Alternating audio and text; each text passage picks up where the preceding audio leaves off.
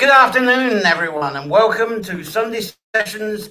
It's 14th of March 2021. Happy Mother's Day to people in Ireland and the UK.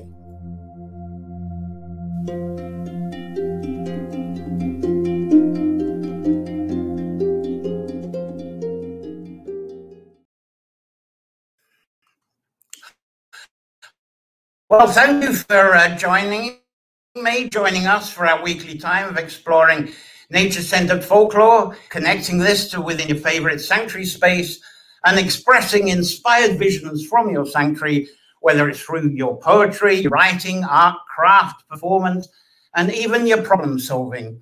Now, today's Sunday session is the second of our tree theme sessions that we got through March. And uh, today is Tree Sanctuary and Labyrinth Garden creation. And um, sorry, we're not outside today because of the weather like we have been. It would have been lovely to have done this uh, particular edition out in the center of the tree labyrinth, but this is what we're served with today. Uh, but this is about access to an essential space to enjoy nature and even the connection to the great spirit or whatever you call it. So this is a Sunday session about uncomplicated and easy tree and nature connection. Now, this is something that most of us should be able to do. Uh, uh, I'm having, uh, I've been having hiccups. I can't get rid of that picture. Uh, there we go. We'll get there in a moment. Um, I'm frozen again. There we go. And Sorry, I'll, I'll, get out of this loop in a moment. Uh, I've been having computer problems. Okay, there you go. You can see me again. Now, the guests today, they include, well, we'll bring them back up again. Bea Salmon Hawk. Uh, Bea, the storyteller, she's a lovely guest that we've had on some of these sessions before. And if she'll come up, oh, goodness, I'm really uh, jinxed. Here we go. Come on up. There you go. Uh, there's Bea herself. And um, we share Bea planting some trees and telling a story about that. We did. We are going to have a last week, but didn't get on, unfortunately. And uh, we've got uh, Andrew St. Ledger, our man in Ireland, for inspiring and lobbying uh, for better native woodland policies in Ireland. And uh, I'll be talking with the wonderful lady that uh, he's with there, if she would stay there for a second, uh, which is lovely. And I expect Andrew will share the Woodland League Forest in a Box project. And I was talking a bit about this last week, and some of you were very interested. And there we go, the Forest in a Box. And it intrigued some of you when I talked about this last week. And uh, Andrew is a very wide, very knowledgeable, sensitive forester who'll probably share some tips for creating your own uh, tree sanctuary or anything you do with the community with your native forest, along with some very important reasons for doing this. Uh, so uh, we'll finish off with a song uh, from Howard Hawksley. We haven't had him on for a while. Uh, and uh, to remind you about Howard, there he is there, where he should be here. I'm sorry about this being sticky today. There he is. Um, uh, so today's topics are going to include the purpose for having a tree sanctuary, uh, there you go, a, a, gate for a tree sanctuary. Labyrinth Gardens alternatives. Um, and I know some of you that are watching, you do have Labyrinth Gardens, which is lovely. Community, and then community project potential for a sanctuary, whether it's a tree sanctuary or a garden sanctuary.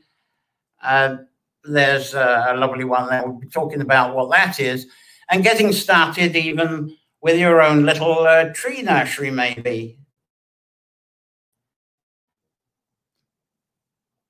So uh, that's uh, there's a tree nursery one picture coming up. Uh, so planting a tree sanctuary, maybe uh, maybe you feel like if you a lot of people watching us are permaculture people, and uh, permaculture people like to have a bit of a sanctuary woodland as well. And then we'll have a panel session at the end for your questions and answers. Anyway, let's see how you're doing with the comments. As I say, apologies for the pictures being a bit sticky today. I hope you're seeing us fine. Let's say hello to who's on board. Uh, there's Donna. Good morning. Uh, Donna, you managed to get here this time. Fantastic. Uh, we're about the right time. Well done. Because there's been the uh, time change in the USA. So I was saying to USA people, you get an hour lay in, but of course you don't. You're still sleeping the same amount of time, but uh, it's just a clock if you've had it changed says another hour. And another USA lovely person, Davina's here. Uh, thank you for being here. Donna's here. And uh, with the stickiness, I hope you're seeing and hearing this because I know the signal's been up and down. Uh, it's been a sort of uh, tech nightmare for the last hour.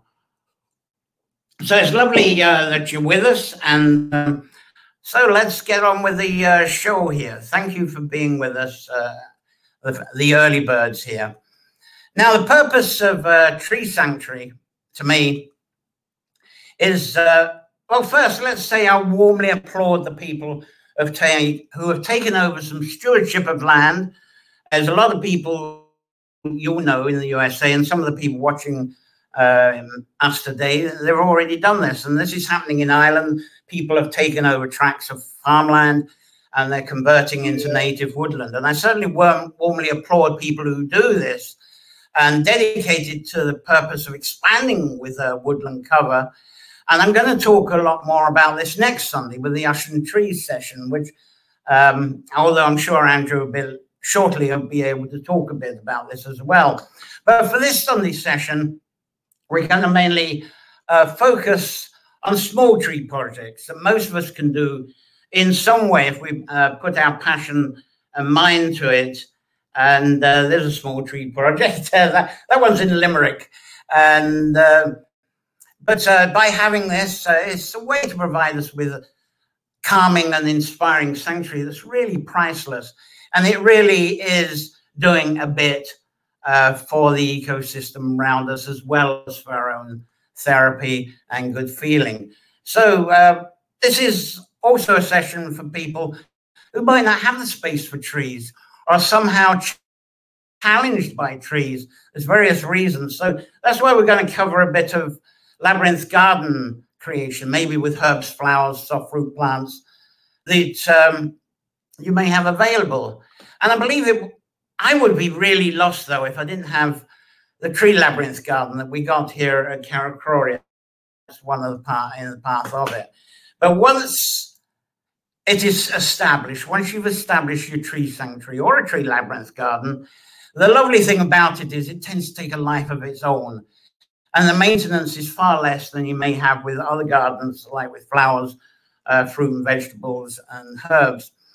So soon we'll have access to outside space that opens us to more time to bathe in sanctuary. And that's what happens if you do a tree one. It gives you more time to actually be with it rather than trying to care for it.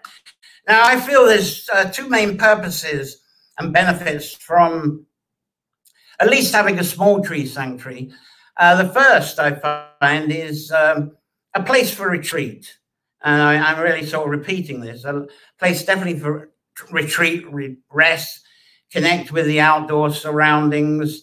Um, and it's something you can do really whatever the weather. I couldn't take the equipment out now, but somewhere to contemplate. I couldn't resist putting that one back out. That's the middle of the tree sanctuary but uh, definitely bathe in it. And uh, the second is a place to be very accepting to your inspirations, your ideas, your visions, clarity, as I say, uh, problem solving. And these are things that uh, I start the Sunday sessions off with. Uh, and I talk about those two purposes anyway. Now, what we do, of course, here is offer nature based folklore as one source of inspiration for doing all this. And I trust through these Carrowcrory Sunday sessions, something will inspire and encourage you to create and maintain an existing uh, tree sanctuary, or if you can't, a labyrinth garden.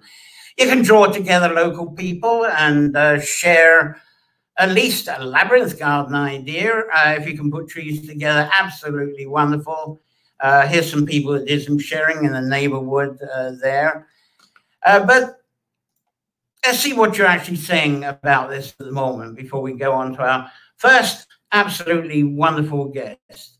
Uh, Big Bear, you're back uh, from the YouTube on the meetup. lovely to be here. Uh, Davina's saying hello again. Good morning from Canada from Maria. Uh, there we go. Sherry is with us. Uh, it's nearly all USA today, isn't it? Uh, I suppose because you haven't got the Mother's Day, it's not your Mother's Day. But from Dublin, there we go. We got Claire Roach on board, which is fabulous. Hello, Claire. Lovely to see you uh, there. And Donna reminding us that she's from New Mexico. Uh, so some of the regulars. Oh, Big Bear, you're your island as well. I forgot. Um, saying hello forgive me for missing out on that because you've become quite a regular. Uh, so thank you so much. Now let's go straight on to our first guest. Um, and uh, this is something uh, very excited about. Uh, Andrew St. Ledger, uh, an amazing man. Excuse me, I'm uh, a very special guest for Sunday sessions. So excuse me for sort of a longer introduction than I usually give. Now, Andrew uh, here, uh, here he is. Uh, he's dedicated his life to his passion for encouraging people in Ireland to become forest people again. That's, that's the way I sort of describe it. And he was a founder of the Woodland League with the amazing forester Ted Cook. We brought Ted Cook up before, and there he is. And Andrew has uh, created his own wonderful native woodland uh, due to his calling. And the result of his woodland and his native woodland and and the whole uh, connection uh, to nature around him has resulted in being an example of how woodland should be and how nature has is controlled by minimum human control. Now, Andrew, when he can, he does uh, facilitate interactive workshops as part of the Green Schools program, and uh, he serves similar with adults too. And as well as creating encouragement in native woodland expansion and care, wherever he's got an opportunity to do so. And Andrew also shares his extended knowledge of Irish tree law, Ogham, and the essential Brehon laws, things we talk about on the Sunday session that uh, form the relationship of humans and their forests uh, and the wildlife within it. And through the platforms of the Woodland League and its alliance with the larger environmental pillar in Ireland, Andrew is an outstanding tireless campaigner and lobbyist for its much needed and seriously overdue forestry reform that's needed here in Ireland. So we're fortunate because Andrew actually knows the language and the lingo uh, that the people in power use. Uh, it's fascinating to read through it. But how much they listen to that or read it, well, I don't know, it might not be so good sometimes. Anyway, as you know, last week I presented an introduction to the Woodland League Forest in the Box program. Uh, just to remind you, there, there's there is a forest in the box, and we'll get a few words, and that's uh, even endorsed by our president. There you go, President Higgins endorses the Woodland League's Forest in a Box project. So there, that shows you how important it is. And though it's an Irish project, and you viewers mainly from the USA. Uh, and other countries, you'll be able to adapt it in some way. I hope this is helpful. Uh, so, Andrew hopefully will tell you more about Forest in a Box, plus share with you some wisdom of forest culture. And I trust all this will inspire a passion with you to increase your connection, your reconnection, and perhaps even become forest people again, because I'm always pushing that idea. So, that, my friends, is a lot more they're just planting a few native trees. It's the whole passion of it. But the planting is a non-broad start. But to quote uh, uh, Ted Cook, uh, quote in Ireland, we are a forest people without a forest. I wish I could imitate him saying that. So for me, it's a huge, huge honor to have the extremely busy Andrew St. Ledger spare some minutes with us here on Sunday sessions for a bit longer, I hope, than my introduction just now. So here he is. I'm going to uh, get my ears and introduce you to Andrew. And hello there. Sorry for taking so long, but uh, we're so pleased to have you here. And how are you doing there? Can you, is it all clear and can you hear me now? I can, yeah. Can you can you hear great. me? Everything is clear and wonderful. I think we got a signal. So, as I say, uh, one thing I'm eager, uh, we got interest and feedback last week. Forest in a Box, give us a, a preview of that for, to start with, be wonderful. Okay, thank you. Thank you, John, and thank you for the opportunity. And uh, again, just to say, you know, happy Mother's Day to all, all of the mothers and to Mother Earth. Um, and welcome, everybody. Um, the, the Forest in a Box, I suppose, is um, it, it's inspired by a, German uh, forester uh, called Dunemann. Um, and he was looking at how trees, you know, were, were grown in um, nurseries, kind of commercial nurseries, and he started to question, you know, the methods that are the methods that are used. Um, basically, the trees, you know, are given a very sheltered kind of upbringing, and when they're you know ready to be taken out of a commercial nursery, they are put into you could say into the wild it takes a long time for them to adjust. And he figured that they seemed to be weaker than trees that would naturally, you know, through natural regeneration, um, grow in the woodland. And he, I suppose, linked the, the health of the naturally regenerated tree to the fact that it's growing in a, a woodland uh, leaf leaf mulch. And if the woodland is healthy, that leaf mulch has uh, an active relationship with uh, mycelia. Uh, and that it's the mycelium is giving the young tree an immune system kind of boost. And it's also acting as a, you know, as, as we know, as a distribution connectivity system within the woodland. Uh, it's a communication network it's a distribution system of water, minerals, nutrients, medicine for sick trees, for sick plants. And he, he looked at the idea of growing, you know, seed um, using leaf, leaf mulch. And that's where the inspiration came for the forest in a box. Uh, a good friend of Ted Cook's, um, Tony Adams, who lives in West Cork, another great uh, tree person, uh, Tony was the person, I suppose, who experimented with Dunemann beds, cr- making uh, long Dunemann beds and, and growing uh, mainly hazel and oak. Uh, th- those seeds were the most suited to the, the leaf mulch. Um, there's also a layer of um, native pine, the Scots pine. Some pine needles are mixed in with the woodland uh, le- broadleaf uh, mulch. And the, the pine needles is to give a little bit of acidity to the mix and uh, just help break down the, the hard shell of the seeds. Um, uh, the other thing I should say is the leaf mulch can be collected from the woodland, but we wouldn't be encouraging people to take woodland soil out of its proper place. Um, if you you know if you're taking a small amount, that that's fine. But it's the you scrape off the top the top layer, and you go after the the leaf mulch probably from two years ago, three years ago, where it's actually breaking down. So it's composting, and that's the the most valuable leaf mulch for the, for growing. It's a growing medium. Um, so with our project with the bot, I you know was looking for a, a means of answering Diana Beresford Kroeger, who is a consultant scientist to the Woodland League, and you know her her amazing film Call of the Forest. I was looking for a way to answer the call of the forest, you know, in a practical way, but also in a way that was going to try and inspire and connect uh, the children who will be the decision makers of the future and also whose future is in our hands in, at this um, critical time in the Earth's history.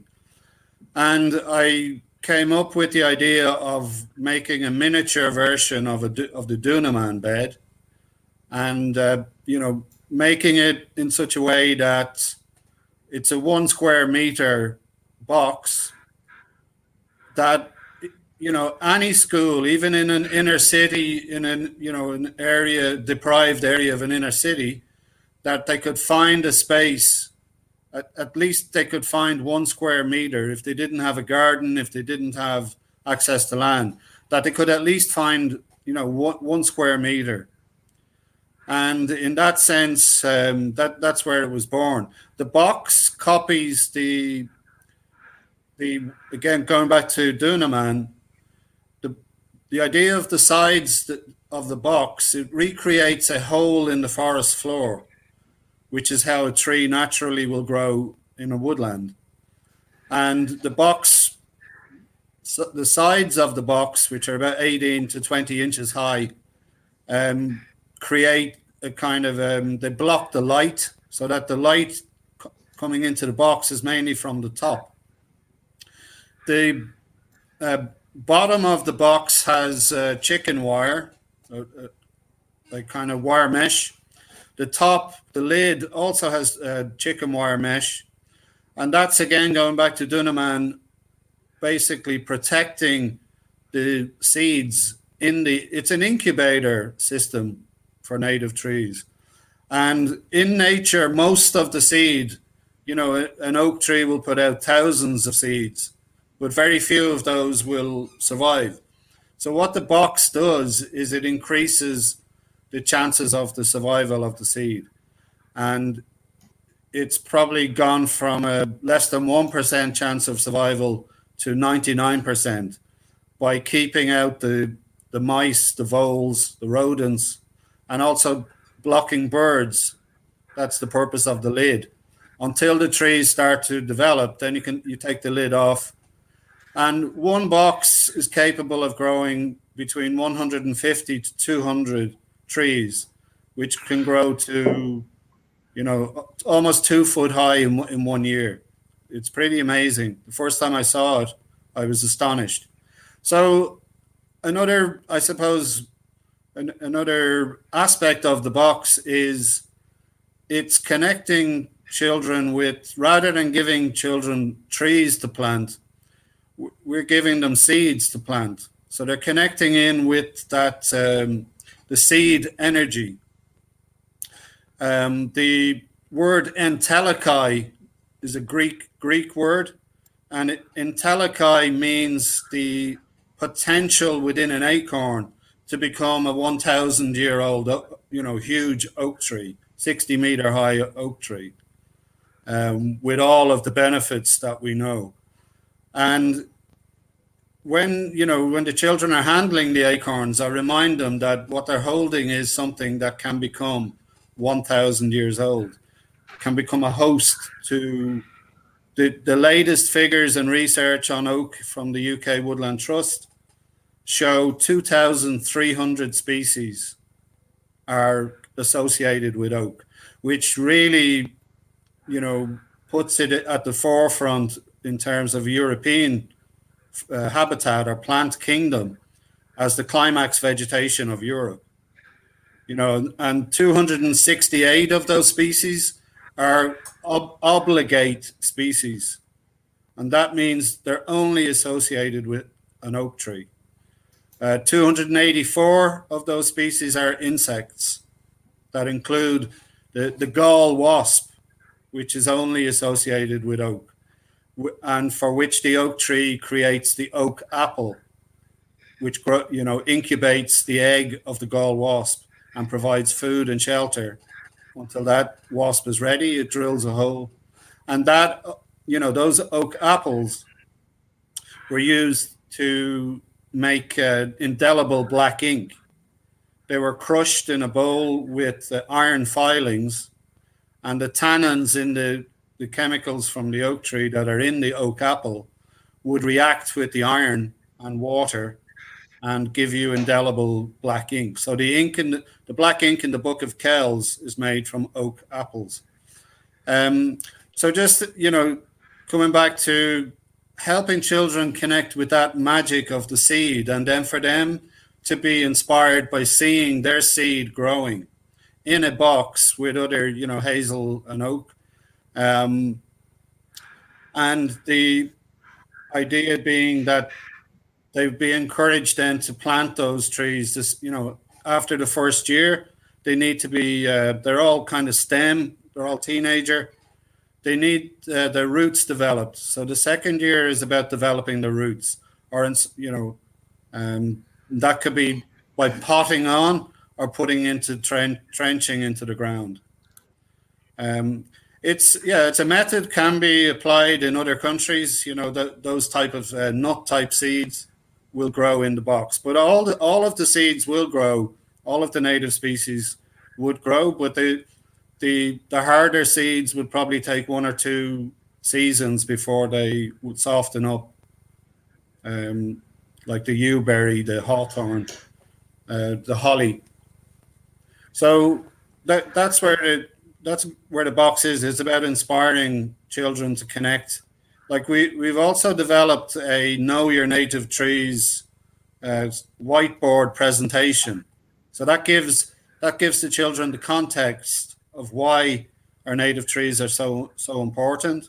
We get we just touch on a little bit of the mythology, the history, the Ogham, the tree laws, and try and encourage uh, pride in the children of the fact that Ireland, who, whose earliest name was Inish na Bheocha, Island of the Sacred Trees, uh, that our, Ireland has a unique and ancient forest culture that can help inspire the world in its reforestation or restoration um, plant, uh, you know, that that's badly needed. So, so that's where that, that's where it's at. Um, the in it like that uh, that name of Ireland, as I say, the island of the sacred trees. Um, it also re- relates to one of the earliest um, uh, legends of Ireland about the five divisions. Ireland was divided into five divisions, and the five divisions were marked each by a sacred tree. And the sacred tree in Ireland is called Billa, B I L E, a Billa.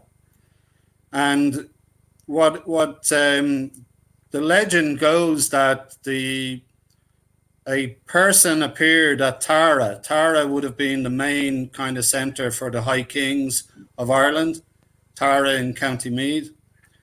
And uh, on some particular day when there was uh, trouble in the land, a person called uh, Tre, Tre Good Treoker, which kind of sounds Welsh almost, very interesting name. He appeared to the assembly at Tara holding a magic branch, and on that branch were apples, acorns, hazelnuts, yew berries, all on the same on the same branch, and also ash keys. I think the seeds of the ash tree, and he instructed uh, who was the son of Bokra, Fintan, a young boy, was instructed to take the seeds and plant them in special places, in five places. And from those seeds came the five sacred trees of Ireland. And um, in a way, that's also inspired the forest in a box in regard to encouraging the young, the, the, youth, the young people, the children, to take the seeds grow grow their trees and create sacred trees and sacred groves in their community. You know, hopefully in time community woodlands can be inspired. That's one of the objectives. Or small groves as, as John is encouraging, you know, you don't need a back garden, you can grow just a couple of trees even. You know, you don't need a huge amount of space. Um, but the the five sacred trees of Ireland had names. They were the the the Crave Dahi, which is David's branch, which is a kind of biblical reference. Um, there was the Yo the Yo Muna, and Yo is connected to the yew tree in ancient art, but it can also be an oak. So that that was grown in Moone, where today you have a Moone Abbey in Carlow. Um, the the the Yo sorry the Yo Moona, there was the the Billa Tortine. The Billa Tortine was in uh, Ardbraccan, which is in County Meath, near uh, near to Tara. Um, there was the the Yo Rossa, which was in Leyland Bridge, again I think in Carlow. And there was one more Billa. There was the Billa Uisneach, which was, uh, as we know, the, the fifth province of Ireland. The very centre of Ireland is Uisneach. Uisneach was a sacred ceremonial centre covering a large, like it was like, I suppose, a comparison might be the Vatican City in Rome. That the Uisneach was like a self-sustaining, uh, almost complex complex of sacred sites where the, the Brehon laws, the laws of the land, the ancient Brehon laws were the glue that held the Irish Gaelic society together and were the glue that ensured that the society was stable. You know, we have a, a 1,000 year period, a golden period of learning, of wisdom, of medicine, of, of science, of astrology, a time when Europe was in the dark ages. Ireland has a golden age. And one of the reasons is because it has a st- stable law system that the people love. Unusually, the people actually love the law um, because it's based on natural law and it's about justice and balance and fairness. It's not about punishment. It's not about giving one person advantage over another. It's there to ensure that society, seven generations into the future, has stability within those laws you have protection for the for the forest. Because the understanding then with all indigenous peoples of the world is the forest is our life support system for this planet. The forest is the manager of our climate.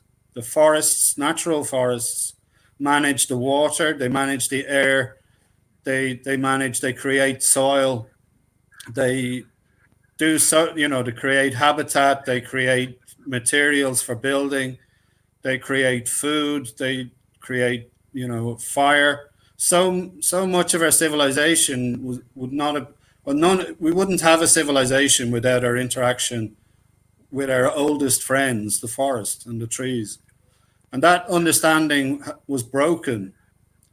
You know, it was known by indigenous peoples. So the Brehon laws respected and reflected what was you know widely known uh, among indigenous peoples. So over 2,000 years ago, the Brehon laws are in use and they are, as I say, protecting trees. There, there was more protection for trees 2,000 years ago in Ireland than there is today. Um, the section of the law relating to the tree list, the lists of trees, is called Breha Comai Brehacoma means the laws of neighborhood. So the laws of neighborhood give a list of all of the, say, everything a, a person can take from the woods without taking too much. So the night's kindling, the, the wood for a butter churn, the wood for a staff or a spear, the wood to make a stretcher. It's all listed what you can take the nuts, the nut gathering of a wood. Um, it's there, it's laid out, but it's all about again the sh- the communal use, community uh, benefits, community use, or uses. Um, the trees are broken down into four groups of seven. Seven being a magical kind of word, as John laughs. Um, yeah, but it, by coincidence, perhaps, if there is such a thing, Ireland's groups of trees are grouped into four groups of seven. We, because Ireland separated from England before, you, you know, the, the landmass, when we were connected to Europe after the Ice Age, and as the ice melted and the forest started to come back, um, as the, the ice, the sea, uh, seas rose, well, Ireland broke away, so it didn't get the land bridge was kept intact between England and Europe. So more species managed to come across that land bridge to the UK than managed to make it here. Here we were we were limited with 21, 21 main tree species. And the fourth group of seven is made up of the bushes, the bushes of the wood. So the this um, tree list of four groups of seven, in a way, excuse me, it shows an, a deep understanding of ecology. It shows it, that they knew there was a relationship between the smallest plants and the and the largest oldest plants. That they were they were basically they formed a society. and um, again, it's something the poet and artist John Ruskin a quotation of his was that society would do well to look to the natural forest as to how it organizes itself. Because in the natural forest, everybody has its place and there's cooperation. Where in the man made world, there's the opposite. We're fighting for each other's places. there's competition, too much, uh, which leads to war. So the four groups of trees were the, the first group was the Arig, Arig Fado, which means the noble, the noble trees.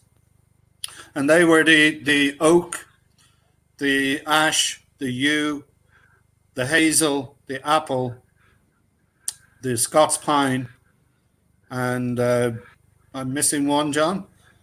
I think, am I? Willow. Holly. Willow? No, no. No, ash, ash, yew, holly, ash, hazel, oh, yes. Scots ash.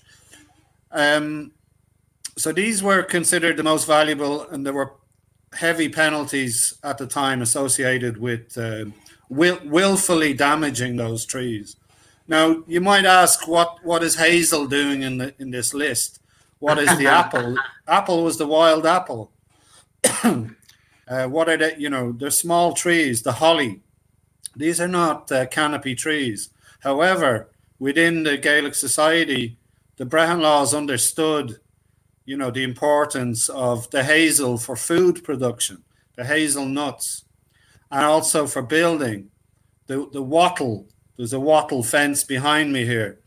The wattling was had so many uses. It was the two by one of the day. So for all kinds of building and fencing, excuse me, hazel rods were, were used. Uh, the apple, again, was food, but it was also medicine. It was used for digest, digestive problems and issues, and probably other uses we've, again, lost uh, connection to. But it was considered very sacred.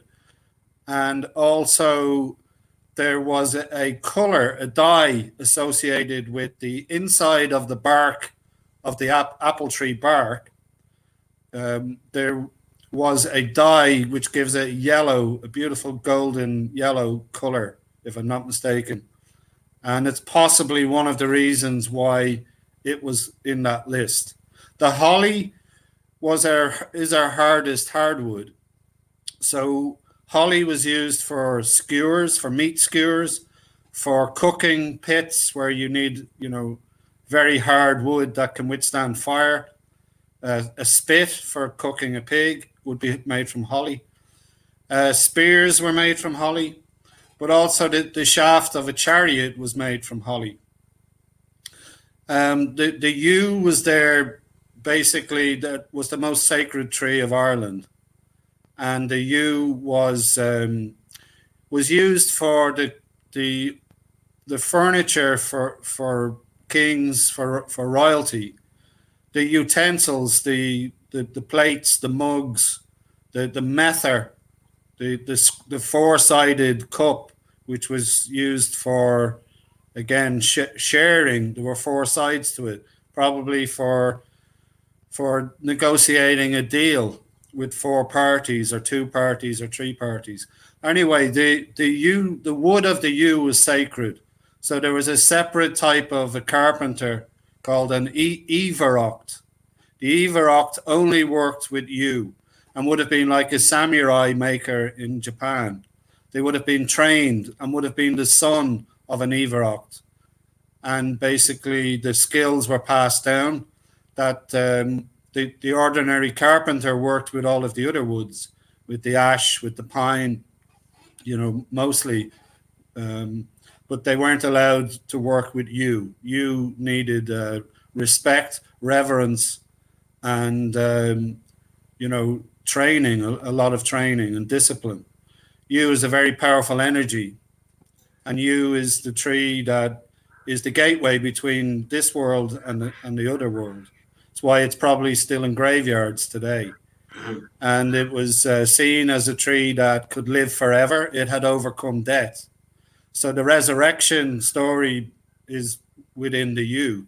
The yew was seen to never die, to come back from the dead, as the Fortingall yew in Scotland appears to be six, seven thousand years old, and there are a number of young shoots coming up from all around it, a forest of yew, all connected to the parent, so that it's it does look like it can live it can live on forever. Um, wow. The other interesting, but the other interesting link with life and death and the yew is, as we know, the the poison from the yew, which is from the bark, from the leaf, or taken from the seed of the yew berry. That poison is the most active poison known to man. So if you ingest ingest that poison, you're you're dead within 10, 10 minutes. Um, hunter, hunter gatherers understood this and they dipped their arrows in that poison for hunting and I suppose for war. Now, now, interestingly enough, that you know, again, the most deadly weapon in say Bron or Iron Age and right into medieval times was the yew longbow, an unbelievable force. You know, was able to fire an arrow with severe force that has been tested and matched to almost the force of a gun. So that tells us the strength, the elasticity. Uh, the, the yew longbows were actually trained by hanging weights off the ends of them, like the way you build up muscle in a gym to, to give them more elasticity, more strength. So they were they were working with the memory of wood, in that they again knew that by training the yew into ridiculous kind of curves, that the the wood would remember that shape and not break. So just again linking it to the, the positive and the, the life aspect of the yew is the fact that the um, the most one of the most effective medicines for cancer, um, breast cancer in women, being Mother's Day, is interferon, which is I think synthesized now, but if it it was originally it comes from the the yew. It, it, it's um so it it can kill you or cure you. It had that has that ability. Oh.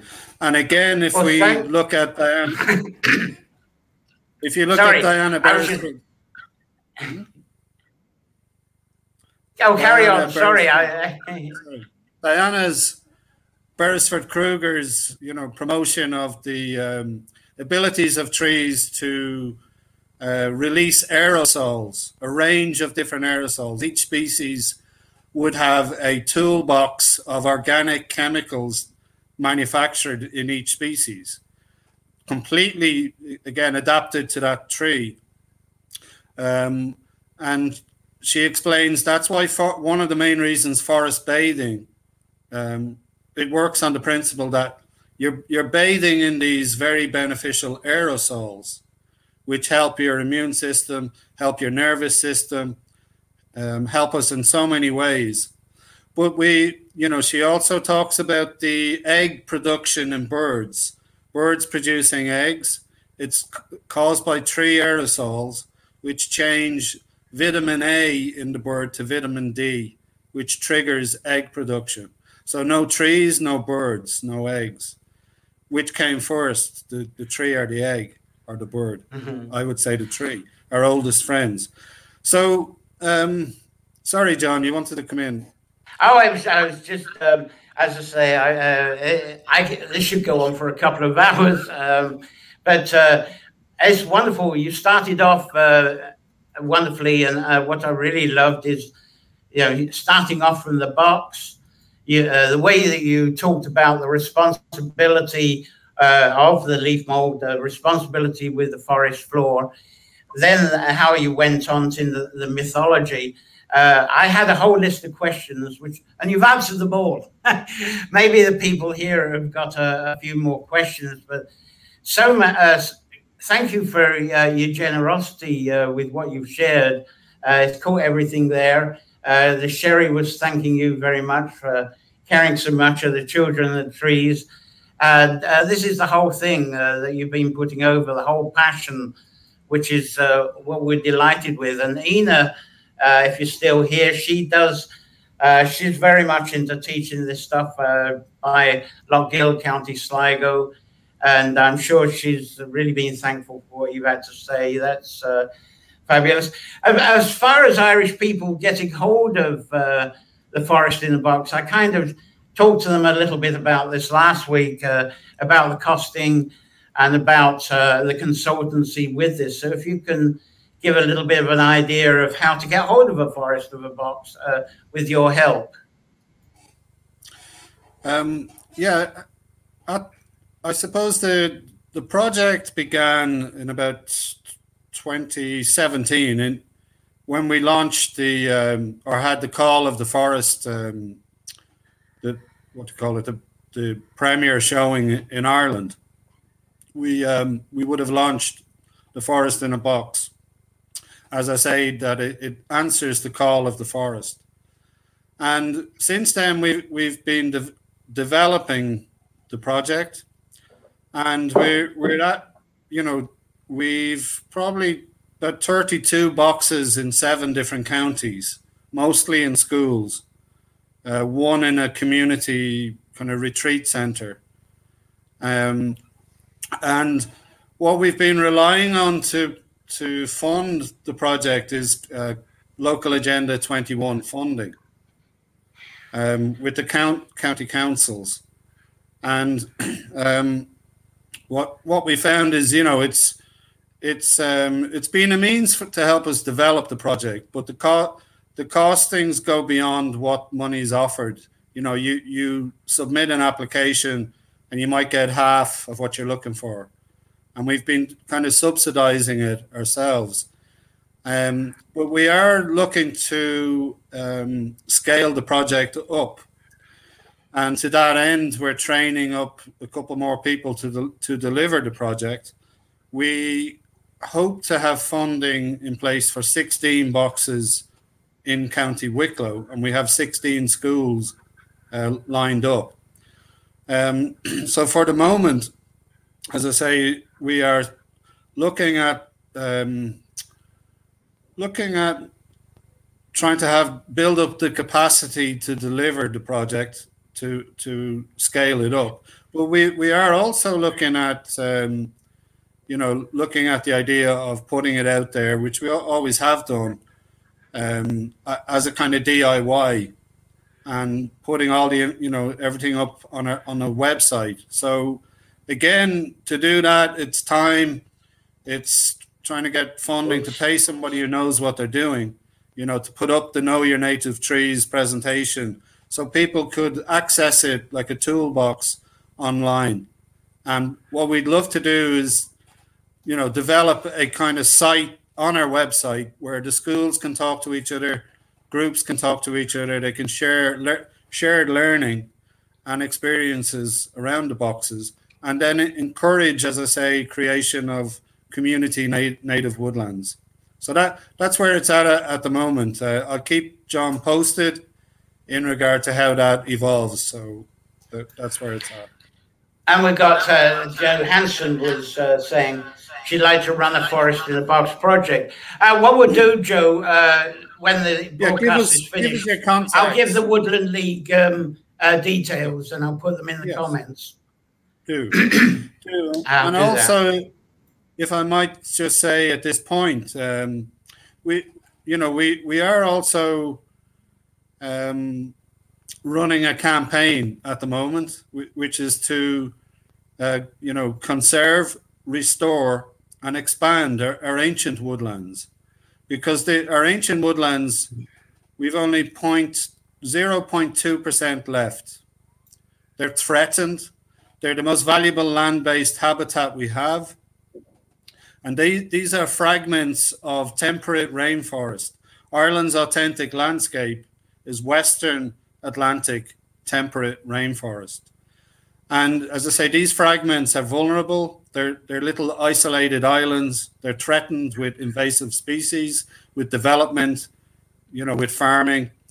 And uh, you will find a, a, petition we have on uh, at www.thewoodlandleagueforestinAbox.ie. So there's more information about the Forest in a Box on that site, and we'd encourage people to share, sign the petition, and share share it as well, and try and build up um, a enough sign, you know, pressure to make sure that these ancient pockets of woodland can be expanded. We can't replant them. We can't recreate them.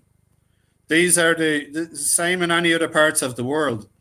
The complex biodiversity that has evolved since the Ice Age can only be really allowed to expand and walk. We need to help create, as Ted Cook says, create space for nature.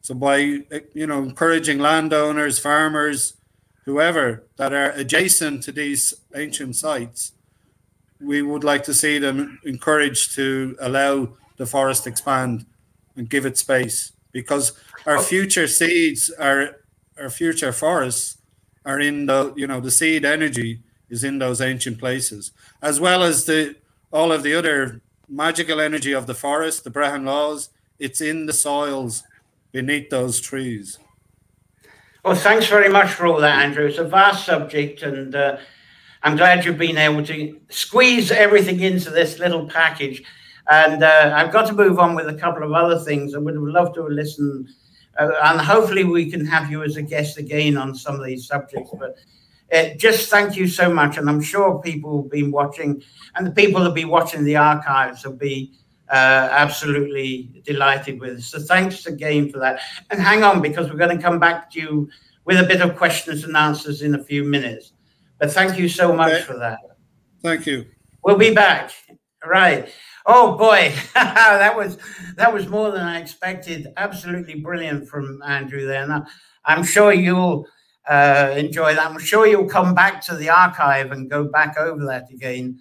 Uh, it's uh, it's a stunning subject, but as I say, with this, I perhaps I put too long title because I say some people they'll have a problem uh, putting uh, trees in for various reasons. So uh, I talk about the labyrinth garden alternative, and that's a picture sort of of the herb labyrinth we got here. And uh, we got four smaller labyrinths uh, around here um, in the labyrinth gardens here. Um, that's the herb one there. We've got uh, the triple spiral. Um, that's that's another one of the herb labyrinth with people. The triple spiral is a work in progress. Actually, Claire's been working a lot on that, so I should get some update pictures. But this is what happens when that overgrows. Believe it or not, there's lavender in that. And uh, but there's a fire dance garden here uh, with flowers, and, and there's the soft-root serpent. There's also another labyrinth garden in progress. But these could all be sanctuary gardens. But for me, if I couldn't connect with a tree labyrinth, I'd be in trouble. That's the that's the passion uh, for me. But not everybody, as I say, has space uh, for trees in their garden. Unfortunately, in some areas, the local council forbids it, which is absolutely crazy.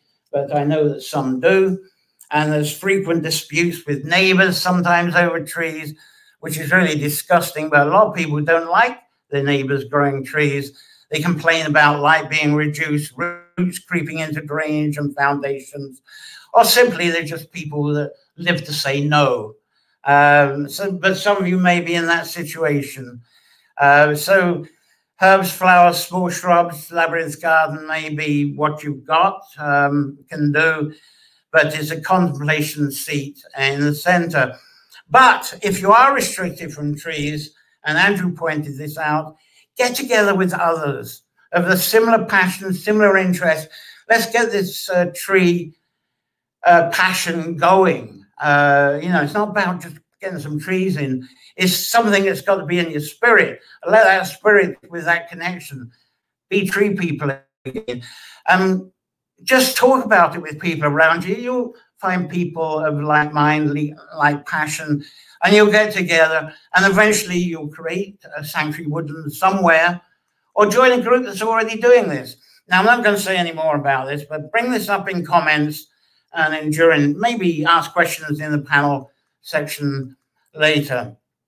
So, um, we've the community project potential. I was going to cover this, but time is running out now, so I'll leave that till next Sunday. But do consider, as I say, people who've got passions for woodlands, talk about it, get together with people.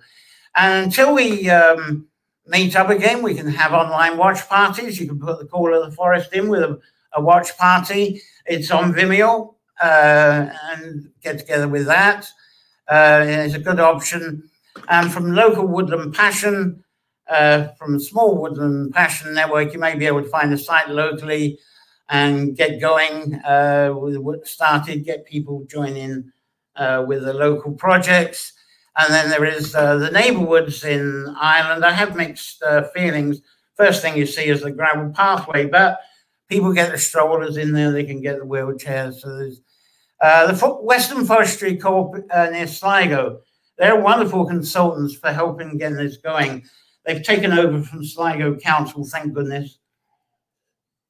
And I've called them up extremely patient, helpful people. And they're covering a few counties now. And uh, Andrew will have contacts for help as well. Now, I'm going on to another guest. Uh, we've got a couple of very brief guests for your entertainment here. And uh, we've got uh, Bayer, and uh, for some reason, someone has dis- Bayer has disappeared. Oh, oh, uh, right. Where are you, Bayer? Yes, I think we've still got Bayer. And um, she's back with us again. She's been planting trees for a week, Trangi Sanctuary. She sent me the video to share this to tell a story last week. So here's Bay, the story, uh, Bayer, the storyteller. This is her um, video of her planting some trees. The one thing that's interesting last week when we did bare root planting, there was me doing almost like the Gardeners' World version. I was doing the whole bit with the, uh, the compost and the spreading the uh, roots and putting uh, the leaf mold on the top and and some uh, mulch uh, from twigs here. And uh, it was all, you know, but if you've got two or three hundred trees to put in, that's going to send you crazy if it's you doing yourself. So you'll see Bayer doing a quick version that actually does work as well, but you will have to sort leaves. So I'll, I'll give you Bayer. This is Bayer now. This is Bayer Salmon Hawk. I'm Bayer the storyteller. And uh, today I'm not telling stories, I'm planting trees. I've got this bundle here of hedge, hedge trees, saplings. There's birch, there's oak, um, and there is hawthorn, and there's ash as well. So I'm going to plant them alongside this fence there. And uh, I'm dedicating those saplings to my friends. I belong, I've got a group of friends in America and Canada and today I'm planting it for them and so hoping that one day they will come and uh, visit um, those little trees that I'm planting.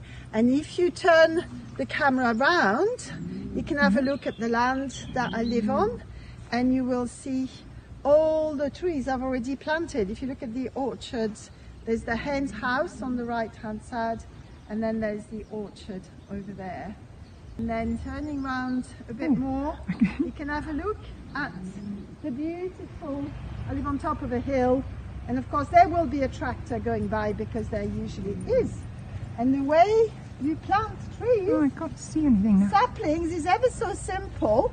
Come closer to me, my lovely cameraman, Sorry. woman. I'm. Hey, so- what's I'm happening? Oh, it's all right. Yeah. Yes. Uh, we're having, I'm having a wonderful camera woman. and uh, basically, I mean, so really, wonderful. planting hedges is so easy. You just need to dig a slit in the land. If you want to come closer to me, you can have a look. And then hopefully the dog will not be a pain. And basically, I've left it in water overnight mm-hmm. and I just plonk it down against the fence and there you go. That's a bit of ash, that is. And that's how you plant a tree. Why don't you have a go? It's ever so simple. And on a day like today, it's miraculous. This is me, Bea, the storyteller, signing off because I've got some trees to plant. And maybe my lovely camera woman, can you press on the dot again? And then we'll stop recording. Well, thanks very much, Bea. That's a little video that we didn't play last week. And uh, I got another video. In fact, I hand lined it up, uh, so I'm going to line it up with you uh, very quickly. Uh, this is um, uh, Howard Hawksley. Um, uh, we haven't had a song from Howard for some time now, and he's done a beautiful cover of a beautiful Robert Tannahill song, "Gloomy Winter Nowhere," um, which now see if I can find it uh, which is very appropriate because this is the last of our March wind days today. And uh, we're going into a beautiful week next week, and you'll be out in your gardens, I say. So here is Howard. I love this song. Um, it's quite a sing along in uh, in Scotland. And uh, so it's always it's very appropriate for these Sunday sessions, uh, especially when we're outside in the tree labyrinth as we were during the past two Sundays. But the weather forecast from Tuesday onwards, fabulous for a while. And so it's written in Scottish, old Scottish here, captures the romantic feeling of spring when a young man's heart flutters. And uh, Howard shares this with a lovely woodland video uh, by his home, where winter's still amongst the trees and is waiting to burst out. So I've got to bring this up in a different way. Let's see if I can get this for you and uh, I, I think it should come up. There it is.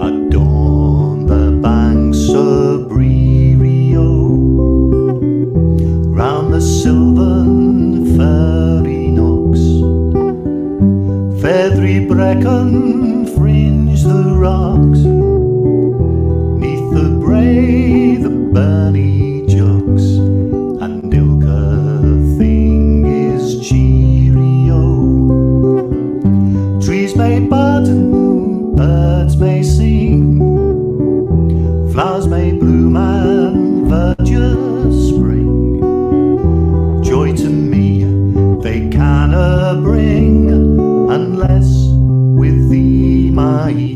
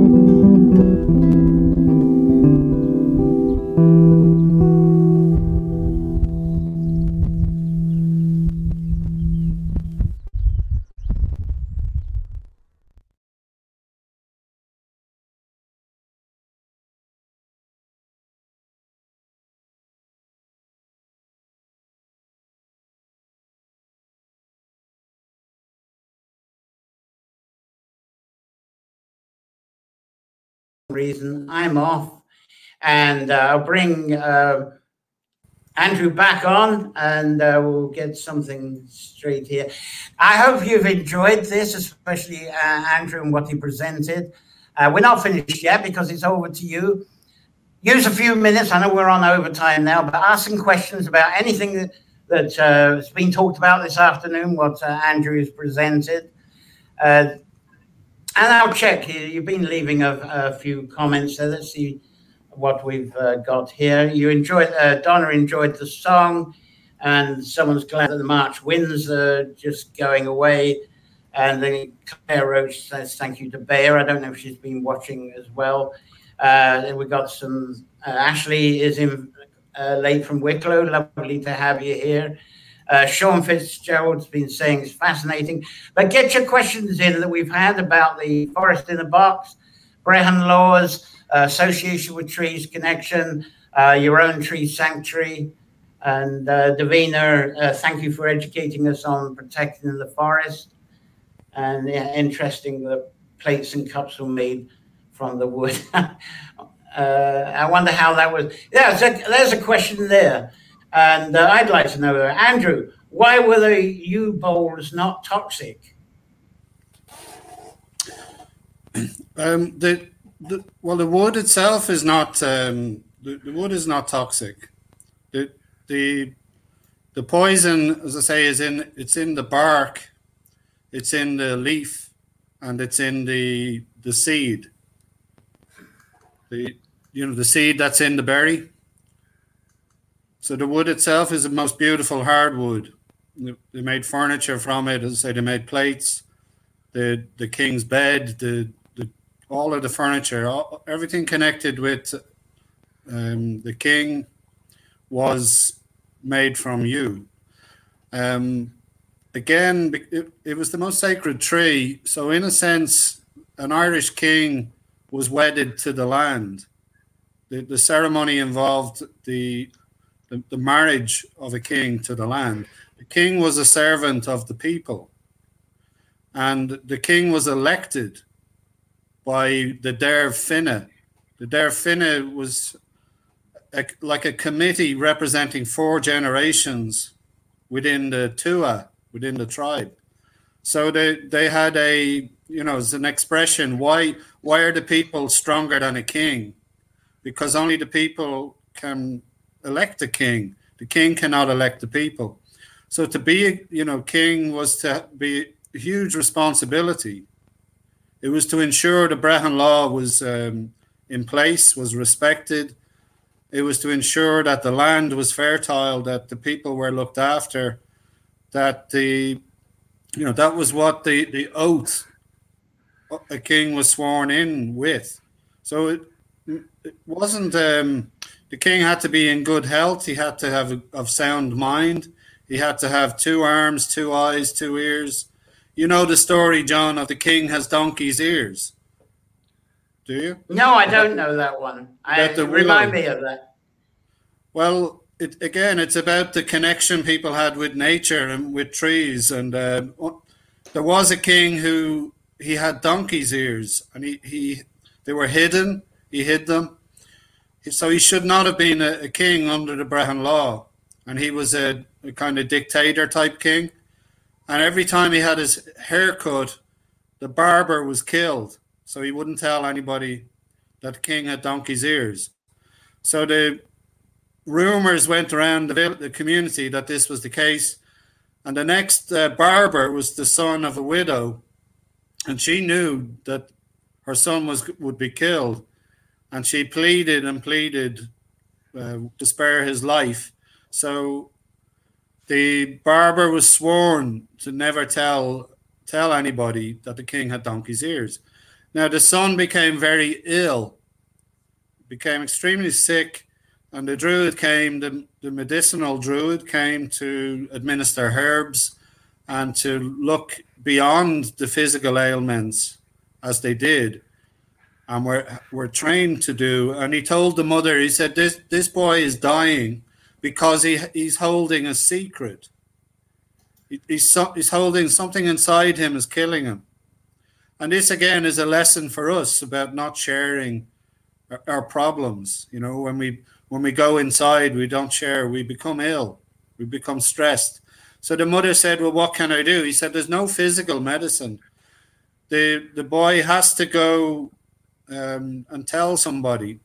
So the, the the mother said he can't tell a person. He you know he's sworn under oath. So the druid said, "Tell it to a tree." And the druid told him where to go to a very old willow deep in the forest. So the boy did that and he, he recovered, completely recovered. Years later, the, the despotic king ordered a new harp to be made. And the, the, the musical instrument maker went and cut that willow tree that was holding the secret. And the first time that harp was played in the royal court, the harp sang out, The king has donkey's ears, and exposed the dictator.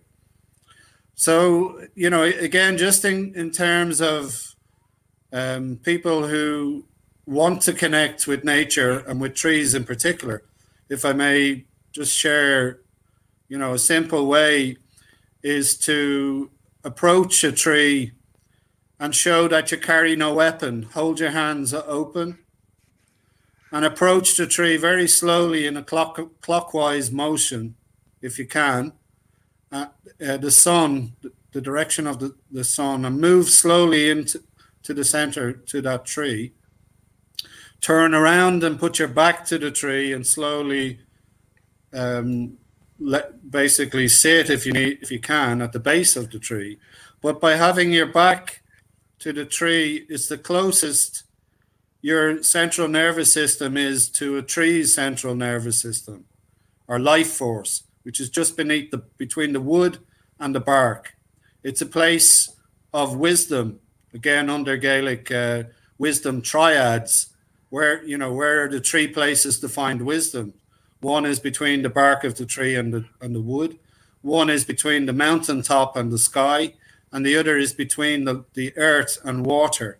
So, be it a river, a stream, or the ocean, those three places are where we find wisdom. So, by having your back or your, your spine and nervous system connect, then the two life forces can very easily um, basically relate. Switch your mind off and be with the tree and imagine that you're you're rooted like the tree and basically in that way you can connect into the the whole plant kingdom through the tr- through the trees, and you can you know never be alone. So anybody suffering with depression or you know difficulties, go to the trees. Each of them have different properties. Uh, Glennie Kindred, an amazing artist and tree woman, has produced some beautiful little books. Uh, the, the um, tree was it, tree wisdom a great little book if you can get your hands on it. And uh, she describes that process of how to connect with, with a tree and a very simple thing to do for anybody to do. And like I say, we are not never alone. And also we are connected to in this web of life. We are all part, not, not, nothing is separate. We are everything living is connected. And the trees remind us and teach us that. So Oh, wonderful. And now you were saying there was a, you had a request to share a poem. What I will do, I'm going to uh, explain what's coming up, and I would love you to be able to finish our show up with that uh, poem that you requested. Uh, is it "We Are Trees"? Um, and our, uh, that uh, there are trees. Yeah. There if you can do that, I'm going to just present um, what's coming up, and then we'll get. Uh, love to finish with that if you can, Andrew. It'd be fabulous way to close this. Wonderful. Well, next week uh, it's going to be the um, birthday of Karakuri Sunday Sessions online, the online version anyway. And uh, we go back to where we first began.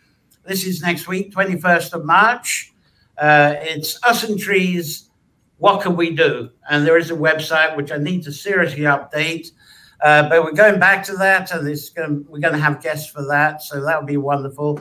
And then on the 28th of March, floating back into the mythology with the folklore, combining uh, water and wells. Uh, this is going to be the tree in water folklore. And uh, Sarah Humble will be back uh, to help us along with that one. Uh, she's been developing some wonderful articles and information, so it'd be great to have her back for then. And then through April and May is back into our She folklore again, especially in relation to our new fresh spring and early summer gardening. Um, and when it, uh, Easter was it fourth of April for Easter, I'll be doing the regeneration and three trees again. Uh, the trees being uh, uh, T R A I. So go through the three strains of the bards, how that relates to us, how that relates to our, our relationship with trees and landscapes around us. Uh, and uh, so presenting those three strains as a lifestyle inspired by the folklore. So that's what's coming up. Um, and uh, so thanks, really. Uh, thanks indeed for Andrew for his generosity today. The video from Bear the Storyteller and the song from Howard Hawksley. Uh, I would like to ask if you're watching the archive, uh, do keep commenting here. I'll be watching the comments after live a lot of people will be listening this evening and tomorrow, I know. Uh, but keep commenting and we'll keep the conversation going for this edition. Um, subscribe and click to the bell icons both on YouTube and I think Facebook has the bell too to remind you of details of what's coming up the next Sunday sessions.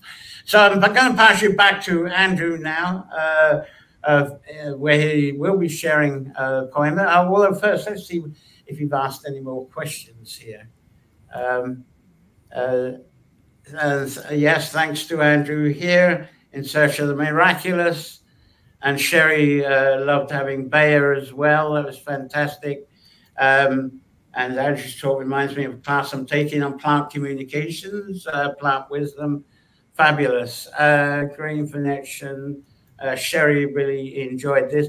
So let's pass you to Andrew who I gather has got um, a lovely poem. Uh, there are trees by Alice Milligan. Over to you, uh, Andrew, again. Okay, thank you, and um, thank you for the comments. And um, ju- just before I recite the poem, um, I'd just like to remind people again of the work of Diana Beresford Kroeger and the fact that she her background is med- medical science as well as uh, botany, being an ethnobotanist, an ancient woodland specialist. Her original training was in um, blood and just, you know blood um, and me- medical science. Um, so in her book, The Global Forest, she describes the colors of the for- the red and the green as reminding us that our blood blood cells are identical to chlorophyll cells. The design of a red blood cell is identical to a green plant chlorophyll cell. The difference is in the center, the nucleus of the chlorophyll cell is um, magnesium metal. Inside the red blood cell is iron. They both have four rings of nitrogen surrounding the nucleus, and the chlorophyll feeds on um, CO2 and it releases its waste product as oxygen. The red blood cell feeds on oxygen and its waste product is carbon dioxide. She describes that tick tock of life. Again, it's no accident how deeply connected and related we are to the plant kingdom. And uh, yeah, just to finish, this poem is by Alice Milligan it's from about 19 early 1900s when Ireland had less than 1% tree cover on the whole island. And she was part of the, the Gaelic League. It was a movement to revive information and knowledge and respect for the Gaelic culture. Um, and it's called There Are Trees. So, fallen in Erin are all our leafy forests. The oaks lie buried under a bogland mould. Only in legend dim are they remembered. Only in ancient books their fame is told. But seers who dream of times to come have promised forests will rise where perished these. And of this desolate land it shall be spoken, in Tyrconnell of the territories, there are trees. So she was from Tyrconnell, which is in, in Ulster, uh, Tyrone, the um, county of Tyrone. So that that's it. And uh, if you if you do plant trees, please take care of them. The young trees need care and attention, and they need protection. Protection from strimmers, from hares, from deer. And thank you, thank you once again. Thank you so much for that. Uh, uh, wonderful. Let's get. Uh, thank you. That's been so wonderful this afternoon. It's been worth going on to overtime. now I'm losing my voice, and I'm surprised you didn't lose yours. So thanks again, Andrew. I hope we'll see you here again, uh, and uh, as sharing your passion with the trees, and hopefully this will send the viewers and the later viewers because it's amazing how many views there is after we finished uh, off onto the passion. So thanks again and we'll see you again one day. So really, I've covered it all, and, and happy Mother's Day for the rest of you if you're going off with your mothers. Enjoy uh, a very safe week, of course, uh, full of wonder, inspiration, enchantments. So until next Sunday, play well, and it's bye from me. Bye.